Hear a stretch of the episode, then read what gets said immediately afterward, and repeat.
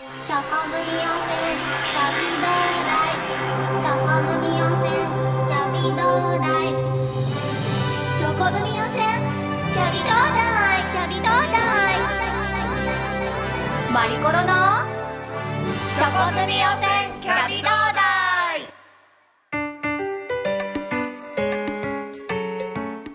始まりました皆さん今日もおやつの時間楽しんでますかおやつの時間といったら何時でしょうか？3時。ピンポーン。3時ですね。まああのできれば3時に聞いてもらいたいですけれども何時でもおやつ食べても OK です。もう私一応おやつの親善大使なのでおやつの親善大使が OK って言ったら OK ですよね。今日の私のおやつはちなみにですがあのゆず茶ちょっとヘルシーに。ゆず茶だったんですけどもうねゆず茶が大変だったんですよ。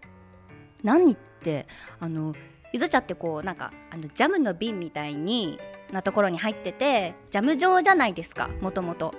でそれをあの水とかソーダとかお湯とかでこうコロコロコロっと溶いて飲みますでしょ？それが、まあ、ゆず茶コップに入れました。お水入れました。で混ぜました。全然混ざんないの。なんか全然混ざんないんですよ。だから私のおやつの時間すごい今日はタイトだったのにすごい短かったのにずっとゆず茶を飲めずつっついて終わったっていう。ずっとツンツンツンツンツンツンツンでゆず茶つっついて終わったっていう。何だったんでしょうか私のおやつの時間はっていう。感じでした。まああの日本おやつ協会によるとですね飲み物もおやつらしいので。はい。ですから皆さんあの日によっていろいろなバリエーションでおやつを楽しんでほしいなと思いますけれどもね。まああのこの番組も8回目になりまして私もかなりディープに日本おやつ協会に入り込んでます。それはもうなんかあの毎回の放送を聞いていただければお分かりになると思うんですけどもこの間もあの福岡でおやつセミナーが開かれまして私もあの司会として参加してきたんですけれどもあのあのこの番組を聞いてるとすごくこう愉快なことをしている愉快なことばっかりしているような団体に思えますがしっかりしたこともやってるんですね もう本当にあのホテルのすごい綺麗な会場を貸し切って製菓メーカーさんを集めて本当に毎回あの80人から100人超えぐらいの方が集まるんですよ。それであの東京とか大阪とかあのやってきたんですけれどもこの間は福岡でいろいろなおやつのメーカーさんとかおやつに関わるメーカーさんとかが集まってあの、えっとその時にあのお話をしてくださる企業様を呼んで講演をしてもらうんですけどもその時は、えっと福岡なのでソフトバンクさんとチロルチョコさんでした。もう私あのソフトバンクもファンですしあとチロルチョコもファンなんですよ。だからもうあのー大学生に戻ったような気持ちでなんかあの2つの会社のお話をこうすごいこう久しぶりに真剣に聞いちゃいました。いや本当あのーなんかこうソフトバンクさんとかこうおやつにね、一見こうあまり関係ないのかなと思いますけれどもすごいいろいろと接点がありましてすごく面白かったですしチロルチョコさんもあの創業すごい歴史が古くて私もあの小学生の頃とかあのよくコンビニでチロルチョコを欲しくてもうすごい親にねだってたのでその会社の方にお会いできてすごい嬉しかったです。でもあの勉強にもなったしすごいいいことばっかりなんですよ。であのー今度東京で5月開催されるのであの本当にですね東京のお菓子のメーカーさんとかあとお菓子に関わるメーカーさんとかあの参加可能ですので日本おやつ協会の方にお問い合わせいただければあの幸いです。そしてあのーね前回。聞いてもらいましたかね？7回目の放送。もう一言で言いますとすごかったでしょ？本当にもうお祭りでしたね。私本当あのかかしさんはもう個人的にもすごいあの縁が深いあのまああのこの番組のディレクターさんかかしさんですからね。かかしのメンバーの村上さんですからね。そこから始まりもうあのバカボー鬼塚さんも私もあのずっとラジオでご一緒させていただいてたのでそのお二人がね揃ってであのおやつ協会の公式おやつソングを生演奏でね聴かせてもらったっていうのはすごいこう貴重な回になりました。ポッドキャストのいいところはあの何回でも聞けるっていうところですのでぜひあのまだ聞いてない方は7回目のポッドキャストをダウンロードしてあのこの回と交互に聞いてください。そうです。あのでこの回には通常バージョンを流しますので3時のおやつっていう曲のねこうあの通常バージョンと生演奏バージョンと両方聴けますのでそれも楽しんでもらえたらなと思います。それでは今日は通常バージョンをお送りしましょうか。日本おやつ協会の公式おやつソングです。日本おやつ協会かかしで。3時のおやつ。ママ3時だよ。今日のおやつは何？ひょっとしてチョコ組予選キャビどうだい？月曜チョコレート食べた火曜日。栗を食べました水曜。おせんべいバリボリ。バナナはおやつなの木曜。キャンディーを舐めた金曜ビスケットパリリ土曜日大福を頬張る。本当はみんなまとめて。は全部食べたい。そんな願いが叶うように。不思議な呪文だよ。不思議な呪文だよ。チョコグミおせんキャビどうだいチョコグミおせんキャ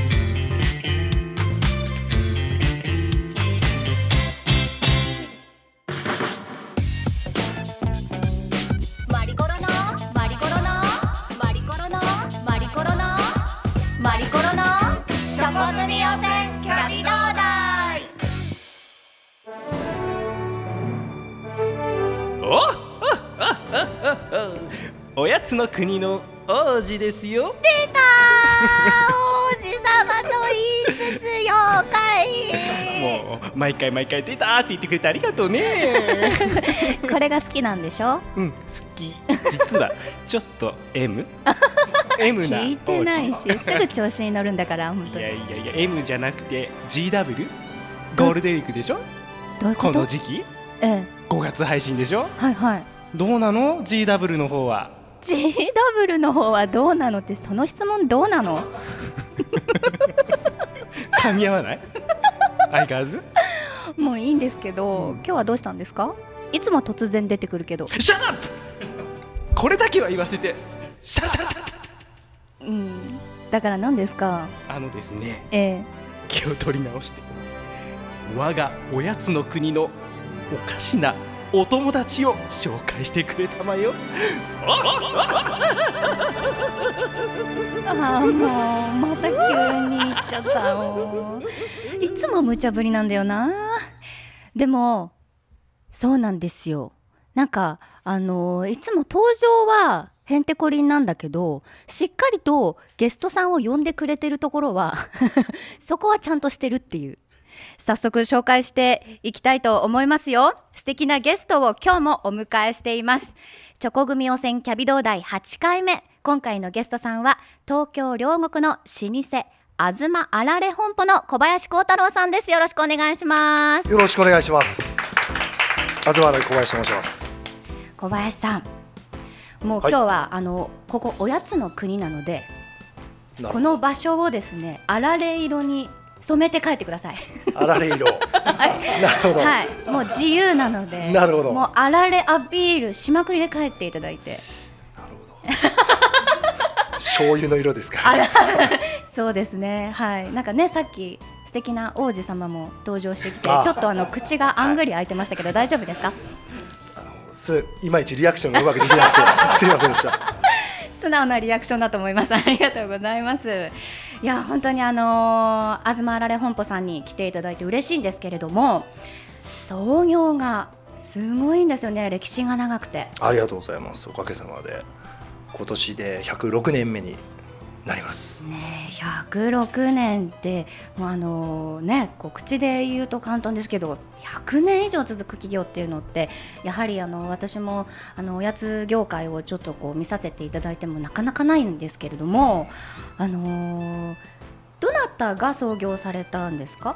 はい、えー私の曽祖父が創業いたしまして、えーそこから祖父、えー、おじ父と、えーなりまして今で4代目ですね。なるほど、はい。ずーっとあられを作ってらっしゃるんですか？はいずっとあられ作ってます、はい、あのどんなあられですか？そうですね。昔はあの炭火焼きの片焼きのせんべいあのあられとかせんべいを作ってたようなんですけれども今はもうこう和風の味にとらわれない、えーチーズのものだったりとかそういった結構洋風のものをいろいろ取り入れて作ってます例えば今の看板商品ってあるんでしょうか？はい。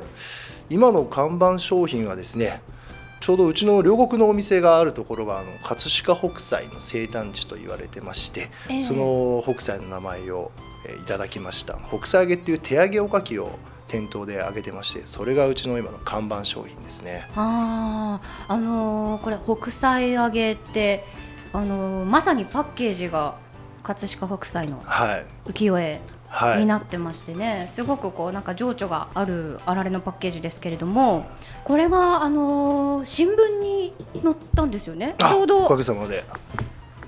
えっ、と富士山系ビジネスアイですねのうん。アイフォーカスというコーナーで取り上げていただきました、はい。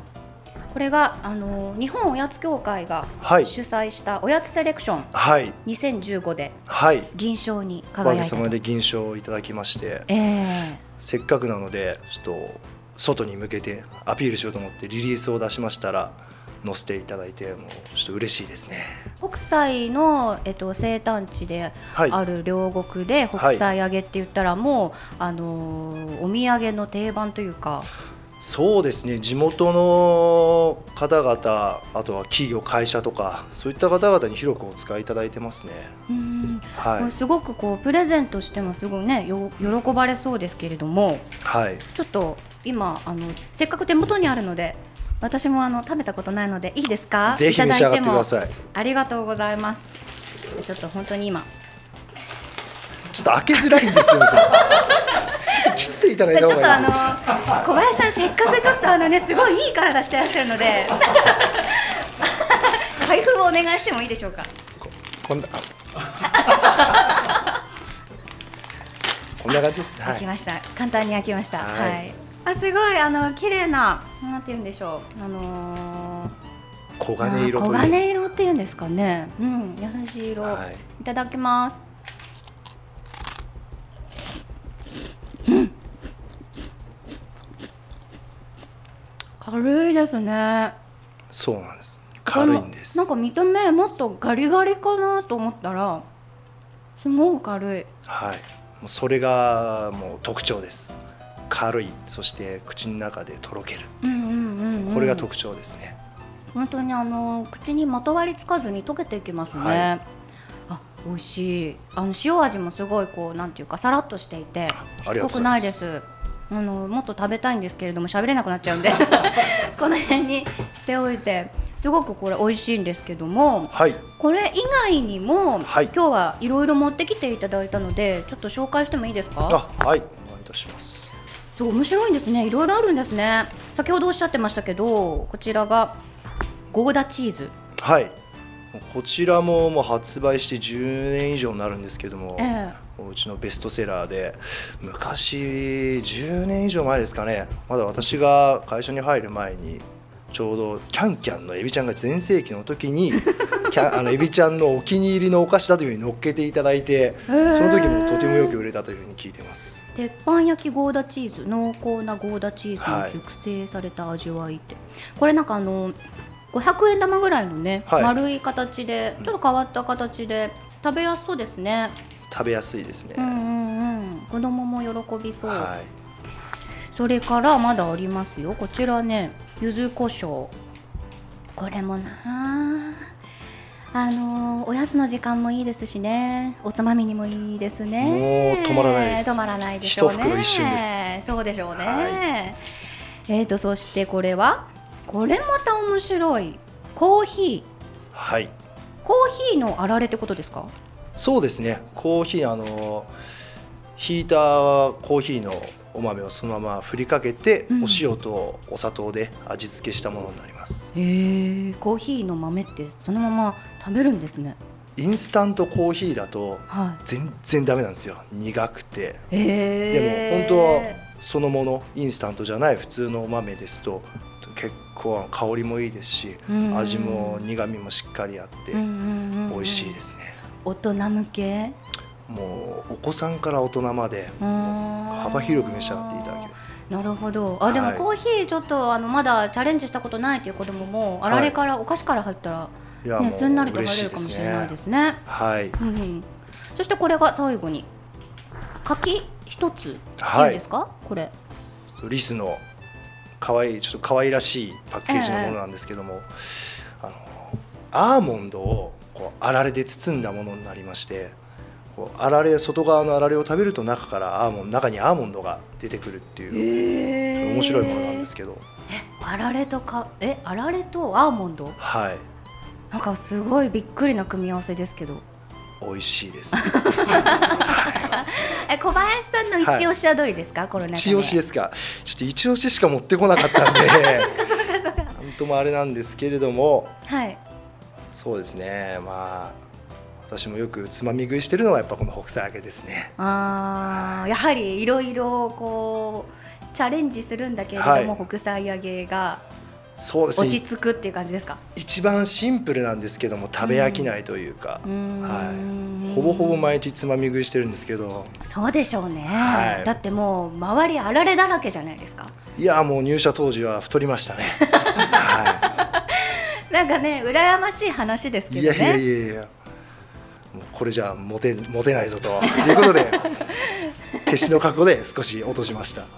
いやでもやっぱりこうあのーあられだらけって今言いましたけれどもその一つ一つがすごいこだわってらっしゃるじゃないですか。はい。なんかあのー東あられ本舗さんのこだわりってどんなところにあるんですか？そうですね。やはりあの主原料であるお米はもう日本のもの国産のものを100%使うっていうのはもう最大のこだわりで。はい。あとはそれぞれあのそれぞれの味に合った製法をやっぱ使っていくといったところですね。昔ながらのこう手のし製法手でこう細くしていって餅を広げたりしたりですとか。あ機械じゃないんですか？そうですね。機械使うものもあるんですがもう手で広げているものも未だにありますね。へえ、はすごい地道な作業ですよねいやーもうだからコストかかかりますよねねでもその分やっぱりそういう機械では出せない味っていうのはありますね。うん。この北斎揚げもそうですけどうん。機械で揚げてないのですごいふんわりと仕上がるんですよね。なるほど、はそのこの軽い食感っていうのは手作業だからこそ出せる技ってことですね、はいそうです。北斎も喜んでるでしょうね。ねえあの偏屈親父もじじいもね喜んでくれてるといいんですけど食べたいって言ってると思いますよ。そうですね。食べたくないっつってももう食べさせますけどね。はい。えー93回も引っ越ししてるおかしな人ですからね。ああそうなんですか。はい。へえ世界で一番引っ越ししてるんじゃないですか彼は。へえまあ両国ではい。生まれて、はい。ででもあれですもんね。富岳36家だっていろんな場所行かないと書けないですもんね。そうですね。えー、93回も最短は1日で引っ越したとかいう話もあるぐらいらしいです。あーでもやっぱり地元だとそういう北斎のはい。こう、なんていうんですか伝説とかってはよく聞くんですね。そうですね。まあ最近になっていろいろ私も勉強したというかあー。まあいろんそう聞くといろんな話が出てきますよね。いいこともなんか悪いこともというか。いろいろ詳しいですね。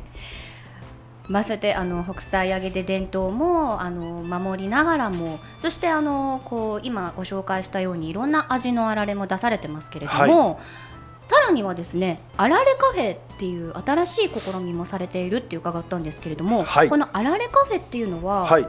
どんな特徴があるんですか？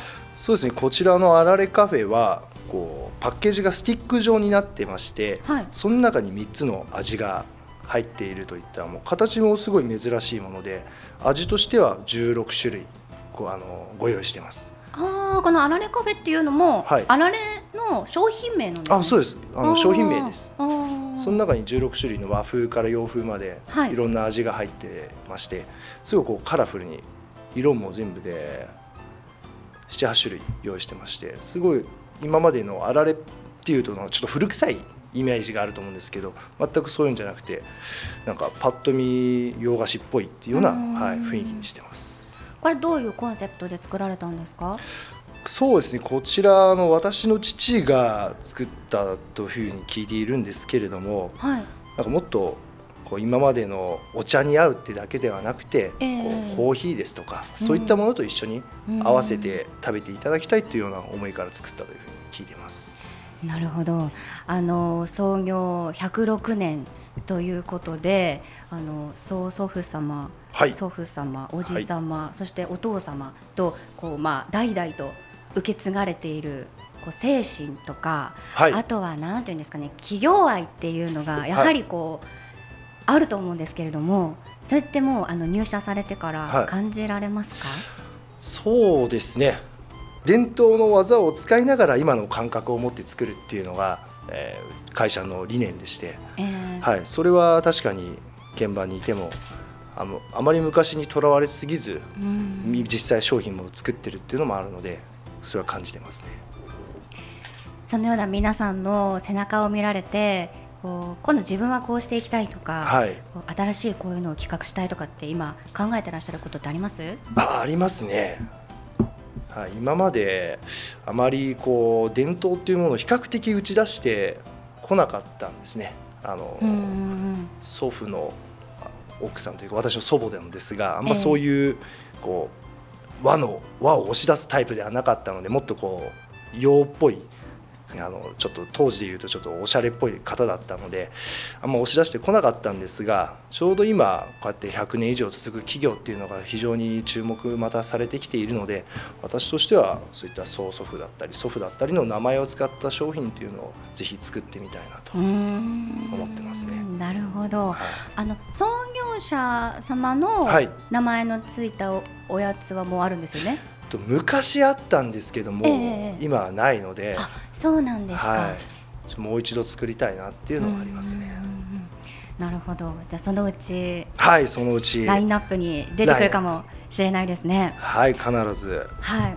で今日ご紹介いただいたいろんなあのあられがありますけれども、はいこちらの商品はどちらで購入することができますか？はい、えっ、とまずは私どもの直営店ですね。両国の亀沢にある本店と、あとは都営新宿線の菊川の駅前にある菊川駅前店と、あとは錦糸町の、えーリビン錦糸町という建物があるんですけどもそこの地下にあるにお店がありますのでそちら。あとは八千代あの千葉県の八千代市に工場がありましてそこのに併設されている直売店でお買い上げいただけます。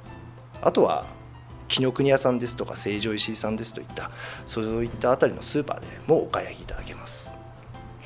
必ずですねあの裏の品名というところのねあのいろいろ書いてあるところに東あられ本舗とはい。書いてありますのではい。手に取ってみてください。いやあの今日はあのあられのね会社の方が来るって伺ってたんですけどこう小林さん見た感じこうあられっていう感じが全然しなくて。もう体ががっちりされててポーツやってましたみたいな感じだったので意外な感じだったんですけども。そうですね。私はこう見えても結構臆病な人間でしてはい。こう見た目であまりこう人を寄せつけないようにしてると言いますか。そうなんですか？あとはギャップ営業に使ってますこの姿で来てはい。何かしらあの人っていうところでいつもお世話になってますと ちょっと明るくいくというところで顔を覚えてもらおうかなと。なるほど、はい。それで私も今日は心をつかまれてしまいました。ありがとうございます。はい、いろいろたくさんお話を伺いました。そしてですね、あのこの番組にゲストに来ていただいた方には必ず聞いていることがありますので、小はい。林さんにも伺いたいと思います。はい小林さんにとってのおやつとは一体何でしょうか？そうですね。私にとっておやつは空気みたいなものでもう一番身近にあってもうなくてはならないもの。もうそれがなかったら人生寂しくて生きてらんないでしょっていうようなものですかね。はいなるほどですね。それがおやつが小はい林さんの場合はあられだったりするわけですね。もちろんあられも大好きでバックバック食べてますはい、わかりました。ありがとうございます。それでは最後にこの番組をお聞きの皆さんにメッセージをお願いします。はいとなかなかあられとかおせんべいといった和菓子を自分で買って食べるっていう機会がないかもしれないですけれどももうぜひ昔を思い出してもうもう一度あのあられとかおせんべいといった和菓子に触れていただいてこれからのあのお子さんたちですとかに伝えてもう次の世代の日本人にぜひ伝えていっていただきたいと思いますので東あられのあられをぜひ一度お試しください。今回のゲストは東あられ本舗の小林幸太郎さんをお迎えしました。ありがとうございました。どうもありがとうございました。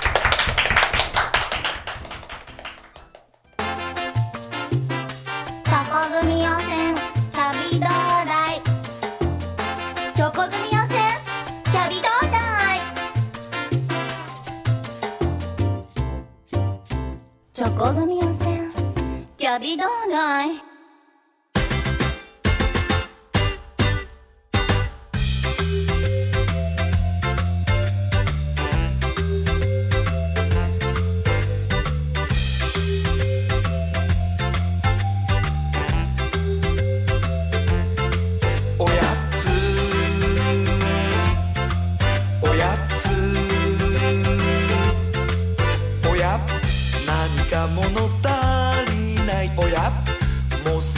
だけ欲しいおや。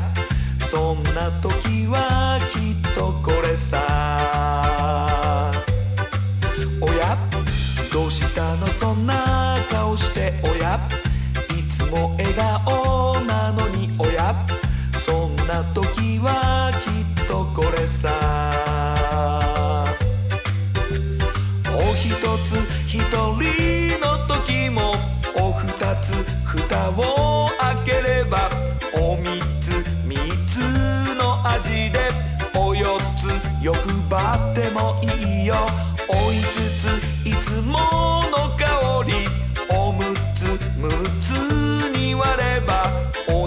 懐かしい味。それはそれはきっと。おやつ。おやつ。おやつ。おやつ。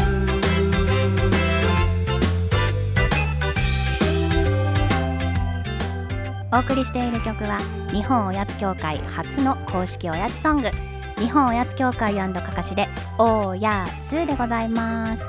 あのこちらも3時のおやつと一緒でですね第7回の前回の放送では生演奏をしていただいていますのでそちらも7回のね放送も聞いてくださいね。3時のおやつそれからおやつ、あのーこのラジオ以外でも聞きたいという方は iTunes ストアで好評配信中ですのでぜひそちらでもダウンロードして聞いてください。それから日本おやつ協会では子どもたちにもっとおやつの時間を楽しんでもらおうということで保育園幼稚園それから子どもの集まる施設での使用には無料で提供してくれるそうですこちらの CD をですね無料で提供しますご希望の方は日本おやつ協会までお問い合わせくださいお願いしますそしてあのーおやつセミナーの話も少ししましたけれどもあのー今月20日になりますね。東京で、えーまたおやつ協会のセミナーがあります、えー5月の20日金曜日。詳細は、えーとホームページに、えー載りますので日本おやつ協会のホームページご覧ください。